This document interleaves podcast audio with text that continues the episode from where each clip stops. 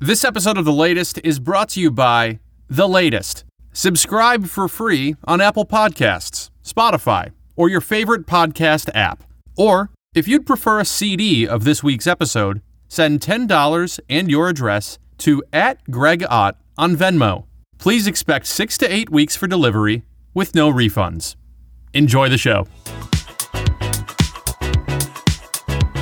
It's Monday, August 10. I'm Greg Ott. This is the latest. Apple rejected Microsoft Project xCloud from being available on iOS devices, and everybody is losing their collective mind. Here's what the argument is about. You like all these apps that we have, you buy them from the people that you got the iPhone from, Apple. The DOJ reportedly now has the authority to consider an investigation into Apple, but Stephen Those Calkins, voices are discussing served as the Apple's FTC's App Store, the place where you download applications and games if your iPhone wasn't out of storage. As complaints continue to mount about Apple's role as a toll collecting digital gatekeeper, developers are becoming more vocal with their demands, wanting to exert more say over what happens before a user downloads an app, uses it once, and leaves it in a random folder forever. On Friday, Microsoft announced it was releasing the Xbox Game Pass, a Netflix style game service where you pay a monthly subscription to stream a catalog of games. Instead of spending $60 on a single game where you murder a bunch of strangers over the internet, you can now pay $15 indefinitely for a variety of games where you can murder a bunch of strangers over the internet. It's coming out on the Xbox system, and it's also going to be available on smartphones. But because of Apple's App Store rules, Microsoft will not be releasing a version for iOS. It's only going to be available on Android, which is another way of saying, is Pepsi okay? This comes on the heels of Apple coming under fire in Congress over its App Store practices, setting seemingly arbitrary rules on what's available in its store. You might remember the dust up with Basecamp's Hey email app over a similar issue back in June. Basecamp didn't want to pay Apple a cut of their email subscriptions. But Apple wouldn't even approve of the Hey app being in the App Store in the first place because of Hey's account sign up process, which didn't even take place in the app. It took place on their own website, which made them go, hey, what the f? It's also come to light that Apple bends its own rules all the time, kind of like how Billy Joel counts wine as part of his dinner in order to convince himself that he's not an alcoholic. In one example, Apple lowered their App Store cut from Amazon so they could get Prime Video on Apple TV. Because if there's one thing we're all clamoring for, it's more episodes of Bosch. Now, look, I'm an Apple fan. I use Apple products because I was born with an innate sense of taste. Anytime I see somebody using a Windows PC, I say to them, Does your computer have a virus? And they go, No, this is just how it's supposed to look. And I get some of the logic behind Apple's policies here. They care about privacy, they care about security, they want to provide a good user experience. But the App Store doesn't even resemble an Apple store. It looks more like a Walmart the night before a hurricane strikes some Gulf state with a bunch of assorted DVD bins and mismatched office supplies and trash all over the place.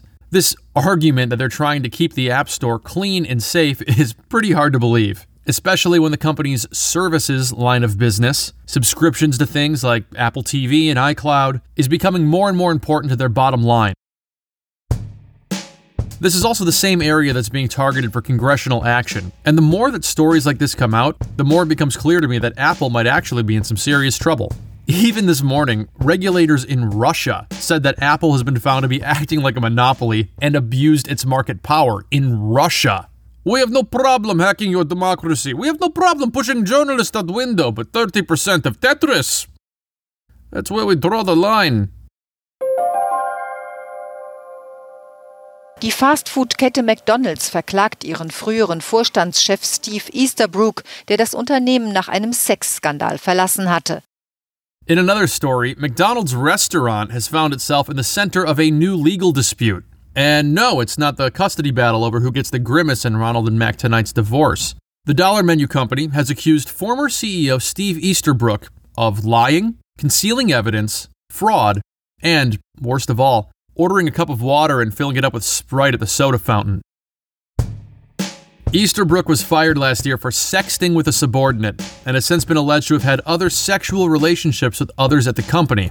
At the time, McDonald's had said that Mr. Easterbrook demonstrated poor judgment, just like our customers. McDonald's wants to recoup the costs of Mr. Easterbrook's $40 million exit package, which included stock options, severance pay, and a hash brown wrapper containing Boardwalk for the Monopoly game. Now, to me, it seems like this Easterbrook guy has been involved in some pretty shady stuff, and McDonald's is obviously doing the right thing here. But as the New York Times pointed out, this is a pretty clear example of a company trying to position itself as a good corporate citizen who has a greater responsibility to society. Your extra value meal might give you diabetes, but it shouldn't include a dick pic. This is what NYU marketing professor Scott Galloway, perhaps you've heard of him in his 20,000 podcast appearances, has described as woke as a business strategy, where a company does the right thing that just so happens to coincidentally provide some great PR to let you know that they're a very serious and very good company and we're using the right hashtag, but please keep buying our things. Now, I'm not so cynical. And I actually think it's great that companies are beginning to embark upon a true sense of corporate responsibility. Like when Nike enlisted Colin Kaepernick as its brand ambassador, when Dick's Sporting Goods stopped carrying guns in its stores, or when Patagonia sued the federal government to protect national environmental monuments. It plays very well in our bifurcated society, and a company choosing between a red state and a blue state can turn either one into a green state. Make no mistake, McDonald's suing to get $40 million of its own money back doesn't mean that Mayor McCheese belongs on Mount Rushmore, but highlighting that a company is willing to go over inappropriate behavior at the very top of the company should at the very least send a message that there is zero tolerance for men walking around texting, You want fries with that shake? at the dining room, at the drive through, or in the office.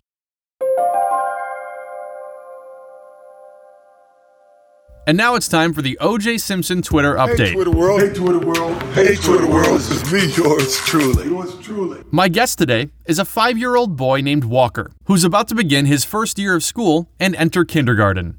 Walker, thanks for joining me. Hi, Greg. On Thursday, OJ expressed concern over the coronavirus spreading between parents and children as schools reopen nationwide. Hey, Twitter world, it's me, yours truly. Well, it seems like all the talk is about kids going back to school, and the president says that, you know, the kids uh, uh, seem to be able to handle the vi- virus better uh, than adults, and it's sort of like the flu to them. Well, the flu is contagious, and this virus seemed to be more deadly. I don't know if I agree or disagree with him on how the kids handle the virus, but I do know this. Uh, the teachers and the school bus drivers aren't kids. And what are you going to do when those kids come home from school? What are the parents going to do? Parents uh, have physical contact with their kids. They can't lock them in a room and, you know, feed them under the door of something. And those kids will be coming home, and many of them are going to be coming home with the infection. And um, um, it, how do you protect the parents, the aunts, the uncles, the grandparents? I'm just saying. Take care. Walker, what do you think about what OJ had to say? I want to start kindergarten, but I want to be safe. Mm hmm. And what do you think about OJ? He's a murderer. That's this week's OJ Simpson Twitter update. Walker, thanks for joining me. Thank you for having me on your program. And that's the latest, written, recorded, produced by Greg Ott. OJ Simpson Twitter update produced by Christy Forsch. And hey, you might notice the show had a slightly different format this week. I would love to know what you think.